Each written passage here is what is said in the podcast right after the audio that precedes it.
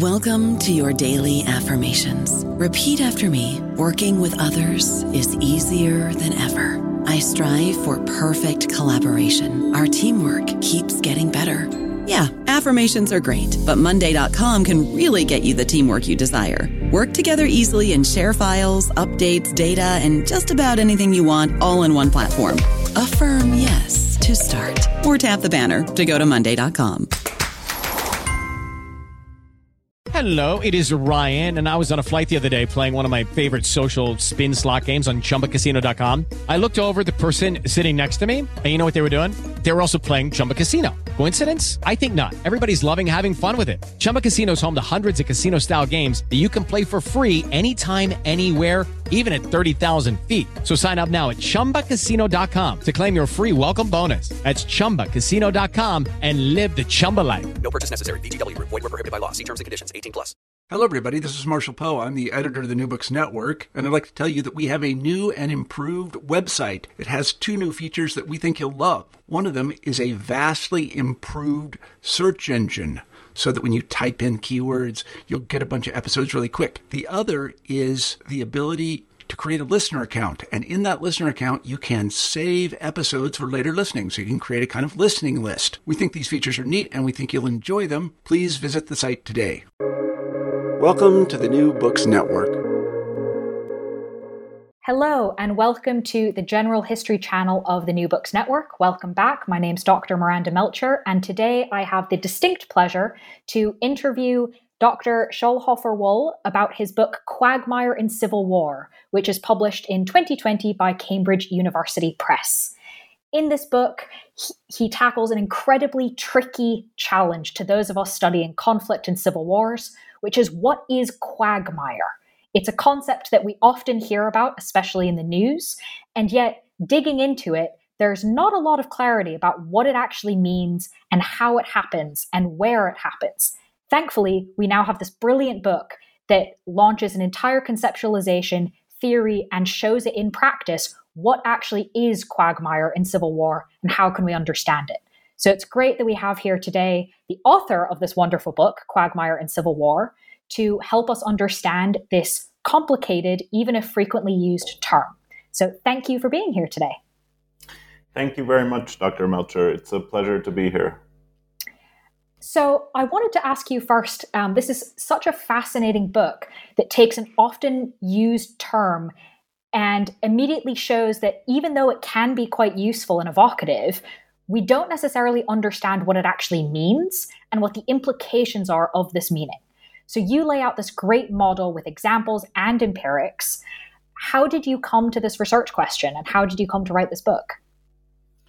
Yes. Uh, so I was originally in my graduate school studies uh, very fascinated by seeing some civil wars uh, where it looked like the warring parties were very much trapped in the fighting. And I put it that way because I don't think I had a much clearer or well defined sense of what that really meant.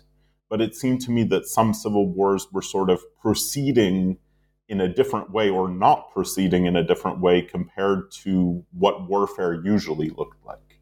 And it took me a long time to try to conceptualize what that meant. Uh, but the result is this book, um, which is really focusing on this question of when the belligerents in a civil war become trapped in the conflict. And as you mentioned, that's um, in many ways different from some common ways in which the word quagmire is used. So I think the one that uh, many people are familiar with is kind of quagmire in a foreign policy sense of the word, which just generally means when a country gets itself into a situation that it finds difficult to extricate itself from. And what I really wanted to say in the book is that that's certainly a useful term for foreign policy, but let's try to think about quagmire for civil wars. What does it mean when the belligerents themselves, the warring parties within the country, are trapped in the conflict? And that comes through really clearly. Um, in fact, as someone who uh, teaches and did degrees in political science, I would really recommend the book for the clarity of your argument and laying out the conceptualization. It's very easy to understand exactly what you're trying to say from the beginning of the book. Um, and so, in fact, your central argument states that the strategic structure of a civil war produces quagmire through two mechanisms foreign assistance as a subsidy and the substitution between territorial and non territorial warfare. So, can you help us understand a bit more about kind of what you mean by that and where it might be different um, from what people might expect? Certainly. So, um, the book is is basically starting the argument um, against the kind of uh, popular understanding of quagmire for civil wars that holds that we get this kind of a messy or difficult situation in a civil war as the result of the nature of the country in which it's taking place or of the kind of war that's being fought. So you can think of this um, through examples that we've seen in, in the past years. Um, when the Obama administration was considering military action in Syria, President Obama was kind of famous for saying, well, look, uh, in that part of the world, people have been fighting each other for thousands of years and we don't want to uh, get involved in something that we don't understand and we're going to end up stuck in it. And um, this kind of idea that you know just some countries will inevitably develop quagmire um, that's out there. Uh, but what I wanted to see was, you know, could we say more about the incentives that actually exist uh, for the armed groups that are fighting the war. Why would they end up trapped in a conflict? And um, that's where uh, this explanation basically comes out against that conventional wisdom. In the book, uh, what I try to explain is that it, essentially you have um, foreign states that are potentially backing these armed groups within the Civil War, and you have these groups that are fighting each other within the Civil War and their interactions, uh, in which each party is basically choosing what's best for itself, those interactions can sometimes produce quagmire. So it doesn't have to do with some kind of property of the country or, or this situation that somehow pre exists. Quagmire is actually created by the foreign states and the warring parties interacting with each other. And I think that makes it, in some ways, a far more tragic situation because, in essence, um, all of these actors are trying to do their best, and the outcome is a very horrible one. I really appreciated how you laid this out such that it wasn't sort of inevitable. Oh, this country, just the way that they are, leads to quagmire. Um, and it's really helpful to sort of break it down into the pieces. And so I was wondering if you could help us understand a bit more what are the kinds of actions or inactions that make a conflict more likely to have a quagmire versus not?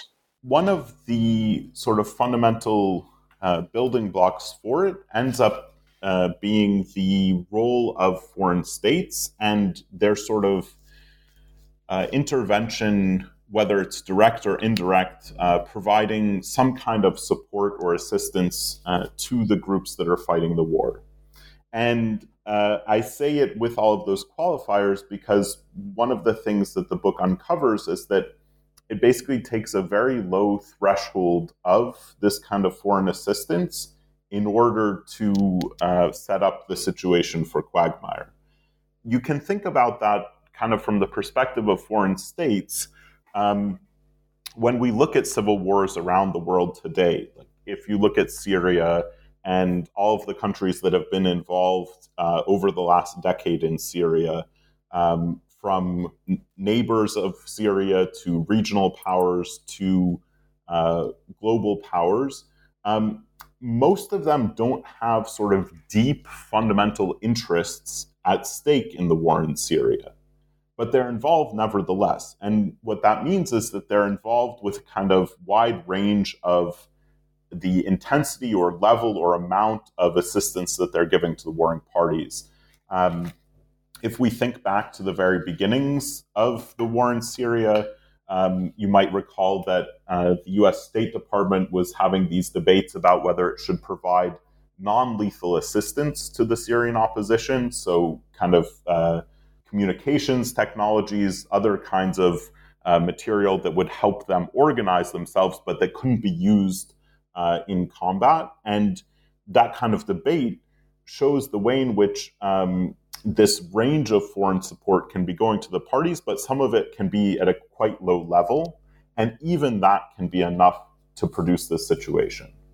Um, now, I'm not sure I've yet answered your question, so let me step back from there and say, why is that support enough uh, to create a quagmire situation? The way we can think of it is that uh, the groups that are fighting in a war are kind of calculating um, how costly it is to continue fighting in the war, what they're expecting to gain if they're able to win it, and foreign intervention, uh, foreign support thrown into the mix kind of uh, changes this calculus because it acts as a subsidy. So it expands the range of conditions under which these groups are willing and able to fight and to continue fighting. And that's this, this sort of um, first uh, way in which quagmire can be created. Um, the book also gets into a second mechanism uh, for quagmire, which is once this uh, foreign support is present and that subsidy effect is happening, um, there's also a, a, sort of unexpected um, pathway, which is that um, because the warring parties can fight in different ways, um, we can think of this as kind of different types of, of warfare or military uh, technology that they can engage in. So they can do something standard, which is to try to take territory away from their enemy and defeat it outright. Or they can do all kinds of operations that essentially put political pressure on their enemy, but don't actually make it impossible for the enemy to fight. So they can bombard the enemy, they can carry out raids, they can um, engage in terrorist attacks on the enemy's territory. And all of these things don't take territory away but they're continuing the war.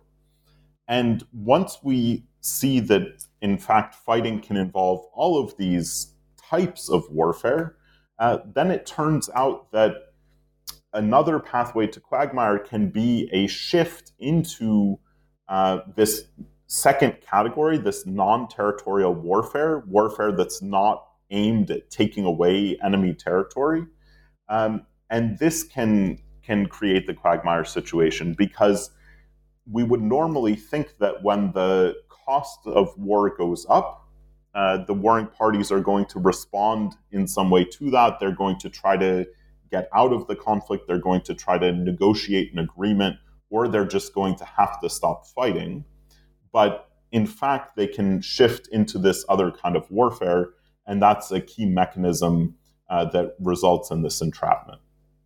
So that's really helpful. Thank you for laying out your the two key mechanisms that produce quagmire. Um, and I'd love to kind of get more into how they interact.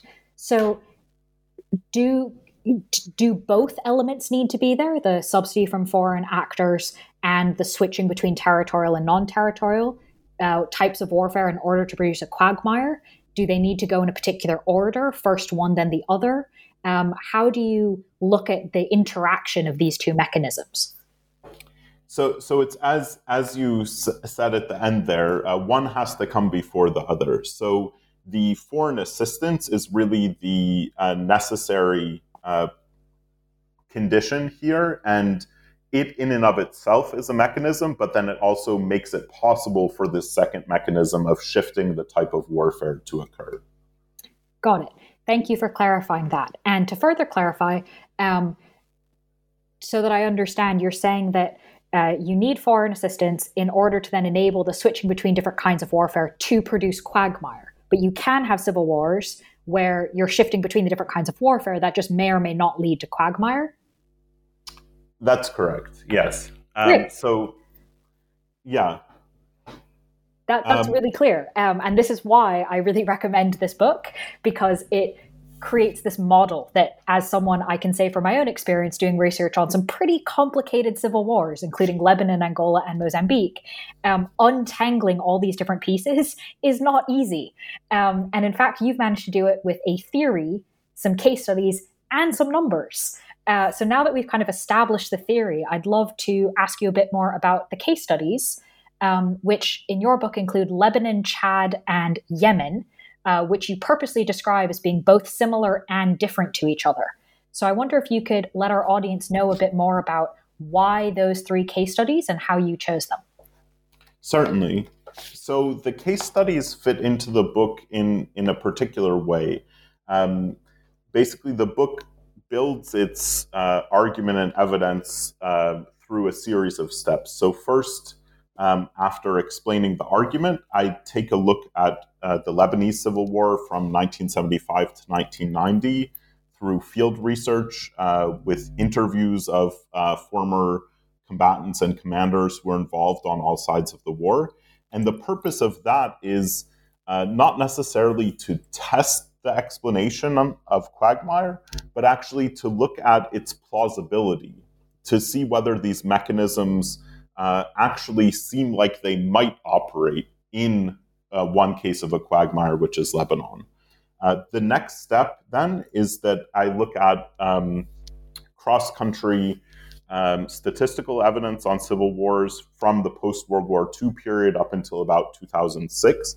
And the goal of that is more to see uh, sort of is the evidence consistent with the predictions of the argument. Uh, so that's more of a testing exercise. And these case studies sort of fit it, the final piece of the puzzle in, which is to say, okay, um, you know, we, we can look at cross country regressions, but they're not always uh, the most informative. You know, we're sometimes taking um, measuring variables that are distant proxies of the concept we're interested in. So, can we look at several wars in much more detail and see whether these mechanisms actually look like they're playing out and whether the outcomes that are predicted play out? And um, I choose Chad and Yemen to compare and contrast with Lebanon uh, basically as a way to discuss potential alternative explanations of why quagmire might occur, and then to show through these case studies uh, that those explanations don't seem to be explaining why we get quagmire in one case uh, versus another, and instead uh, that the book's explanation is actually uh, operating here. So uh, let me just ex- explain then what, what these uh, comparisons and contrasts are for those countries. Um, so, Chad uh, is a case of another war um, that does experience quagmire, but Chad as a country um, and the civil war in Chad that I'm looking at are quite different from the Lebanese case. Um, so, um, the terrain of Chad, the ethnic composition of it, uh, its strategic importance, um, the kind of war that's being fought. Um, so in, in Chad, this is very much a peripheral insurgency. In Lebanon, you have um, a lot of urban warfare in cities. Um, these are different on all of these dimensions, and many of these dimensions could be uh, things that you would think would explain quagmire, that might explain why the warring parties were trapped here. But this contrast between Lebanon and Chad helps us isolate that, in fact, those kinds of explanations don't really tell us why quagmire occurred. Those things are very different across the two cases, but yet we still see the quagmire outcome in both of them. Then uh, Yemen sort of does uh, does a similar function in terms of looking at alternative explanations, but um, through its similarity to Lebanon. So in Yemen, I'm looking at the 1994 civil war, which is uh, one that starts and ends within six months in 1994. And uh, Lebanon and, and, Yemen have uh, many characteristics in common that you would think could also explain why you might get quagmire.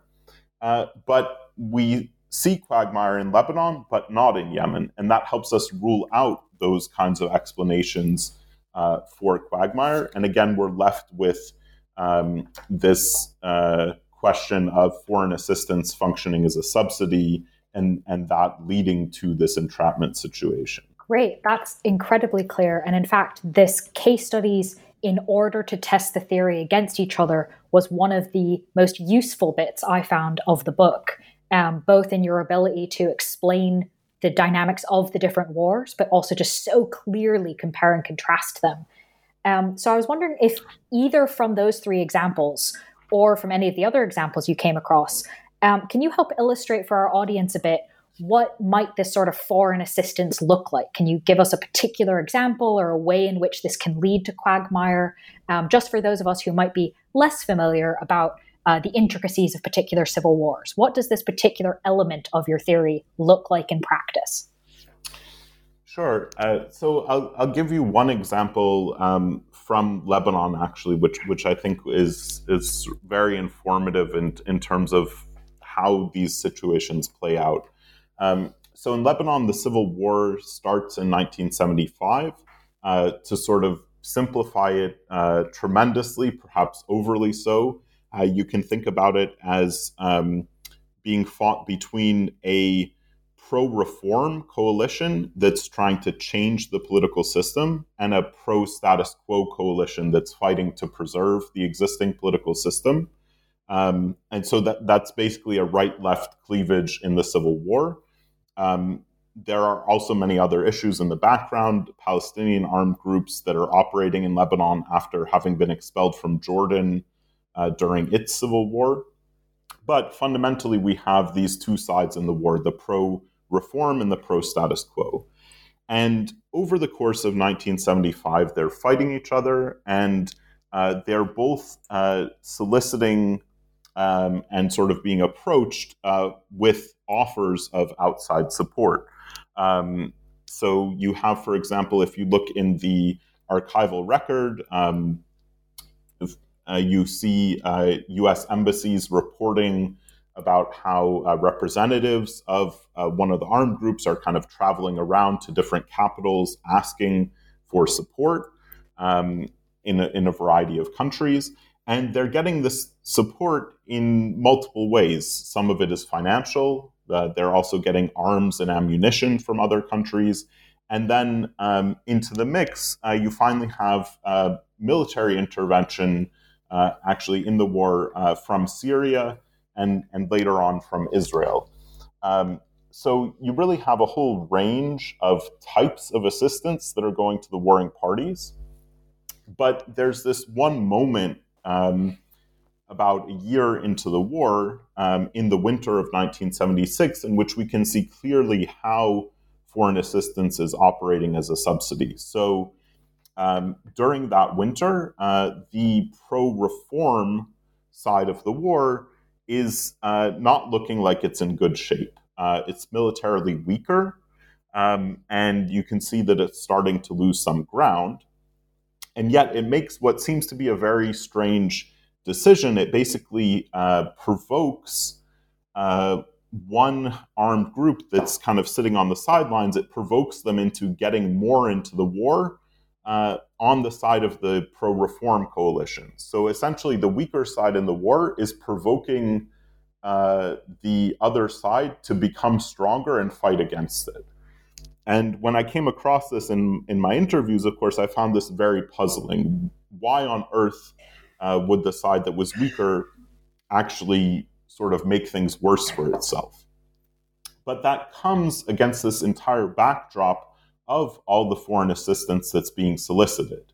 And essentially, uh, they're calculating that although uh, they seem to be weak at the time, they're going to continue to get this assistance, and that's going to basically bridge the gap between um, their present capabilities and uh, what they actually need to be able to continue to fight the war. So even though they're weak, we don't see them as somehow agree to peace or try to back out of the war. We see them intensify their participation in it, but it's because of that foreign assistance that's coming in. That's a really helpful example. Um, thank you for sharing it with the audience. Um, I know that Lebanon has, the Lebanese Civil War has many examples um, of this kind of process. So thank you for taking us through it. Um, similarly, given that your mechanism of quagmire has another piece of switching between territorial and non territorial warfare, you spoke a little bit earlier about what those different types of non territorial warfare could be. Um, but I was wondering if you had a particular example you could share with us, again, either from one of your three case studies or generally from the research of this book. Yes, So um, from from Lebanon, um, it, I don't know if this really qualifies as an example, but um, it, there's basically a transition point in the war where um, in in the early months and years, uh, you're having actually uh, the two sides taking territory from each other. Um, you know, uh, parts of cities or, or villages changing hands and so on. And then, uh, fairly early in the war, actually, you basically get a, a, clear dividing line between the two sides. And that dividing line stays in place for most of the war.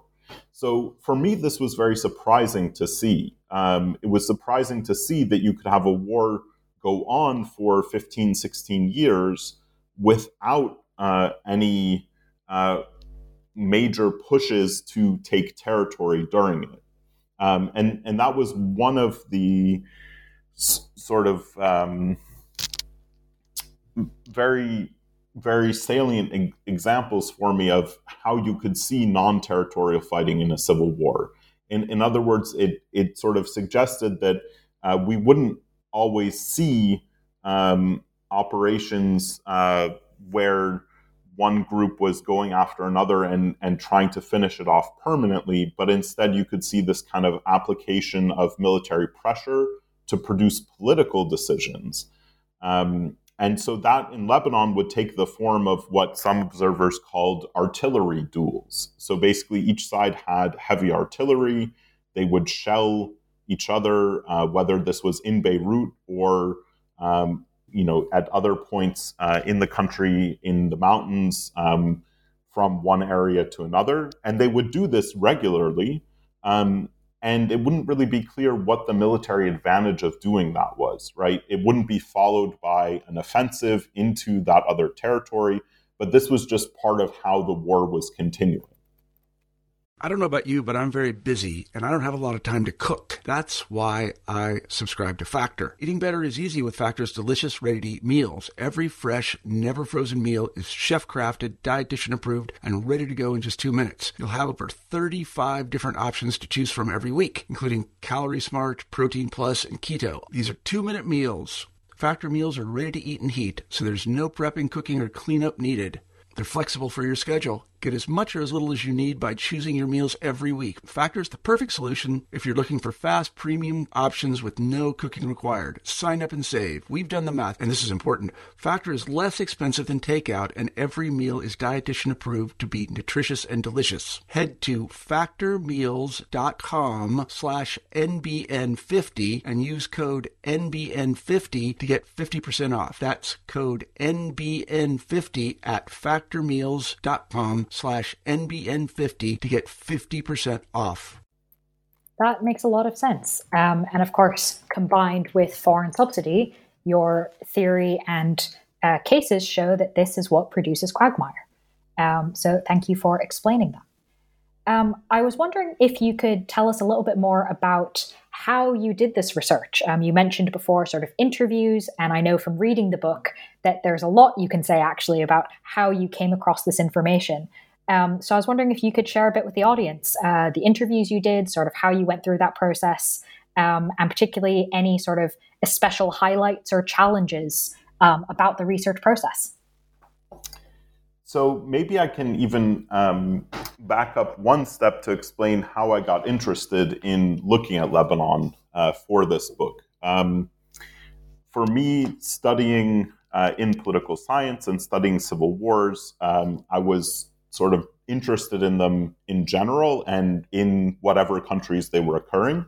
But as I was reading about the Lebanese Civil War, uh, I got kind of fascinated by one portrayal of it in, in some writings about Lebanon. And that portrayal was that basically the Lebanese Civil War was a very unique conflict and uh, somehow wasn't comparable to other wars. It wouldn't be possible to study it and learn things that would be lessons that would apply elsewhere. But it was thought that the, there was a really um, unusual or unique uh, configuration of factors that all uh, converged in Lebanon. And maybe this was just, you know, being naive at the beginning of graduate school, but I sort of looked at that and I thought, okay, this is really a challenge in some ways. If if um, I'm studying in political science and learning that in general um, we aim to have theories that explain phenomena across the board, uh, there shouldn't be something like a unique case. Uh, instead, we should be able to learn what is special about Lebanon, but kind of parameterize that or or measure it on certain factors and understand what makes Lebanon different from other countries. But once we know what makes it different from other countries, we can still learn lessons from it. And so I became more and more interested in studying the Lebanese Civil War as the sort of uh, centerpiece of this research. So the approach to studying it was really to try to learn about the war uh, from people who are making decisions within the armed groups that were fighting on the ground. And what I wanted to do then was to interview uh, former commanders and former fighters from across the spectrum of armed groups that were operating in Lebanon, from multiple armed groups that were in this pro reform coalition and multiple armed groups that were in this pro status quo coalition. For me, um, doing these interviews when I was doing them uh, was um, in some ways a benefit for getting contacts across all of those armed groups because after the Syrian withdrawal from Lebanon in um, 2006, 2005, uh, many of these armed groups and the political parties affiliated with them that had opposed each other in the Civil War kind of realigned, and some of them became allies uh, because of their stance on Syria at that period in time. And so I was kind of surprisingly able to get uh, recommendations from some people who I interviewed to talk to their former enemies from the Civil War because they had all now become political comrades in this new phase of politics. That's quite convenient. Um, it can be nice when history lines up with useful research practices. Um, could you maybe share a bit about the kinds of research uh, that you gathered and looked for for Chad, Yemen, and looking at all the wars from the end of World War II to 2006? Yes. Uh, so for for Chad and Yemen, um, in many ways, I I felt uh, sort of in a difficult spot writing this part of the book because I knew that I wouldn't be doing it uh, justice compared to the Lebanon part. But I really wanted to make sure that I got as as sort of clear and true a picture as possible of what was happening as those wars played out. And so uh, I wanted to look then at a combination of different kinds of sources on the wars. I looked at um, secondary accounts of the wars uh, that were sort of uh, highly regarded and very comprehensive about them. But I also took a look at uh, primary sources on them that were available, whether this was um, from diplomatic correspondence or uh, reports of the World Bank about the situation of the economy in the country. But I tried to get also a sense of, at the time this was happening, how did people perceive it as well? And I found that to be very important because what the book um, is trying to do in many ways in analyzing entrapment is to understand the choices that these armed groups are making at the time they're making them uh, given what they know is going on in the war. So if I want to say, well, it's, you know, they, this one armed group makes the choice to continue fighting and this results in entrapment, we have to think about what could it have done other than the thing it actually did and was it even plausible for it to do something else and so i found that uh, looking at this range of sources some of which were contemporaneous uh, really helped in in shedding light on that. You asked also about the uh, cross country statistical chapter. And so uh, there, um, this is basically um, collecting information about um, a, a, large number of wars, uh, 140 wars uh, that took place uh, since World War II. Um, and uh, that was something that I had gotten used to doing uh, because I had worked as a research assistant for one of my PhD supervisors, Nicholas Sambanis, um, on uh, data sets uh, cross country data sets about civil wars. And so the data set that I use in the book is an extension of one of his data sets on civil war. But what it meant was that you would kind of look in a focused way across all of these 140 wars um, to gather information on variables that uh, you thought might matter for uh, quagmires. So um, I was looking at uh, different characteristics of the countries um, from their geographical situation, their topographical situation, how strong was the economy, uh, and then variables also to measure uh, potential foreign interest in these civil wars. So, was this an oil producing country? Um, was it somehow close to uh, NATO allies because um, there was a lot of commercial trade between them? Uh, was it um, geographically proximate to the Soviet Union and its allies during the Cold War?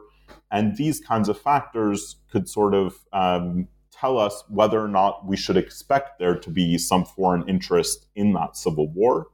Uh, and so, doing that for all of these 140, um, it I think it sounds sort of uh, more difficult or more intensive uh, than, than it might actually be. Of course, you have to know what you're looking for, um, but that's a, a, particular kind of research um, that that many people in uh, studies of civil wars are interested in doing, and I think uh, it can be quite rewarding because you can compare these these factors across countries and try to get some understanding of why we see these patterns in the data.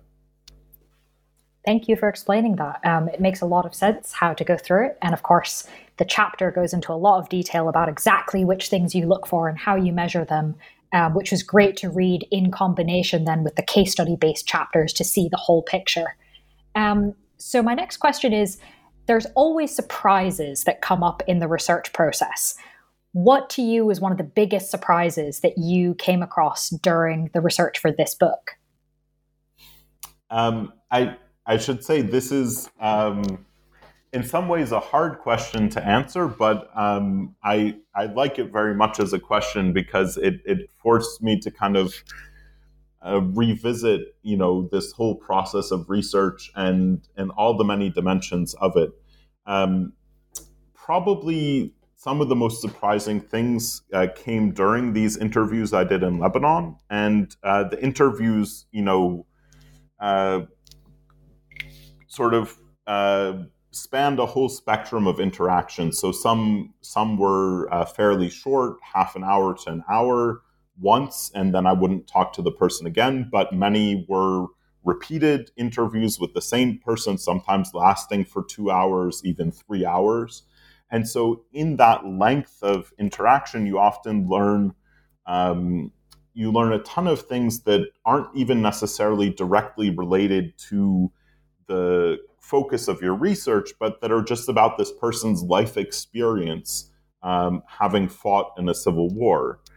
And um, comparing across the the different people who I interviewed, one thing I was really struck by, and I, and I guess surprised by, um, was the extent to which um, there was a kind of understanding on their part that what they were doing in the war fundamentally uh, was about self defense.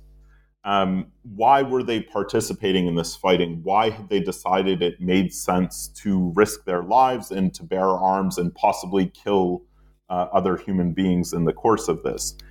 And I was surprised um, that sort of defense of themselves, their family, their neighborhood, their community. I was surprised that this came up um, as such a strong rationale because I, I kind of expected that um, that many of them would would still be kind of committed to a broader cause or would really think about the political or big picture reasons for the war. Um, and so it, it, struck me then that for, for a lot of them, this was very personal at the end of the day. Um, and for me, not only did that surprise me, but then I felt like this was a very um, unsettling kind of realization because it, it, it was very understandable too. It meant that um, you know it was very easy to imagine oneself in their shoes making the same decisions because who wouldn't relate to defending family, defending your neighborhood, defending your community? That makes a lot of sense. Um, that is quite something to realize, especially, I imagine, if you're making that realization in the midst of a three hour interview. So, thank you for sharing that with us. Um, this book was published in 2020 by Cambridge University Press. Obviously, a lot has happened since then. And as you are currently assistant professor of political science at Leiden University, I'm sure you have rather a lot on your plate at the moment. But I still want to ask what are you working on now or next, now that the book is done? So, the book kind of, um, for me, the book uh, is aimed at establishing this concept of quagmire and then helping us understand how it can occur, in, in particular uh, through strategic interactions. That quagmire, you know, may not be a property of some countries, uh, but can be this kind of accidental uh, outcome.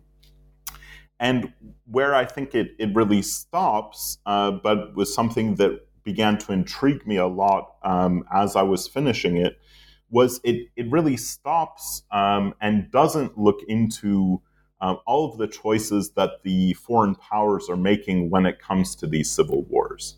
Um, so um, you, you asked actually about what kinds of foreign assistance is coming to these armed groups involved in civil wars. And um, I'd said that you know there's a whole range of things that can be going on. The diversity of the kinds of um, foreign involvement that exists in civil wars is, is quite fascinating. You have countries doing everything from humanitarian assistance to um, all kinds of uh, provision of military material and supplies, um, and everything in between diplomatic assistance, economic assistance, and so on. And even kind of more uh, surprisingly, countries are often doing many of these things at the same time. So They'll be both selling weapons to the belligerents in a civil war and sending humanitarian aid at the same time. And um, this really prompted for me kind of two kinds of questions. One, um, if we look at this full range of uh, foreign involvement in civil wars, which um, which sort of patterns of involvement are really related to the incidents of quagmire? The book just shows that having a low threshold of foreign assistance can produce quagmire, but it doesn't say anything beyond that. And so I started really to become curious about how patterns of foreign assistance, particular patterns, might uh, influence quagmire. And then the second piece to that puzzle is really asking uh, what goes on within these foreign governments um, if certain patterns of uh, foreign involvement are more associated with quagmire than others, why do foreign governments choose these in the first place? What's the decision making like? What's the decision making process like within those governments? So for me, what I really want to focus on next are those two questions going forward that the book never answered. Amazing. Well, in fact, I just scribbled out my note asking you why might foreign countries provide assistance that could lead to quagmire? Um, so I think that would be an amazing follow up to this book, and I cannot wait to see what comes out of that. Hopefully, we can have you back on the network um, when that book inevitably comes out, because I'm sure it's going to be a great success. So thank you for sharing that with us so that we can all follow along with your research. Um, so, yeah, finally, thank you for being on the podcast. We really appreciate it. I definitely want to confirm my recommendation of this book. Um, I definitely know that in my own studies as an undergraduate, as a postgraduate, this would have been a really helpful addition to understand the complexity of civil wars. And so would definitely recommend it for people's reading lists and learning. Um, and thank you again for being on the podcast. Thank you, Dr. Melcher. It was uh, great to speak with you.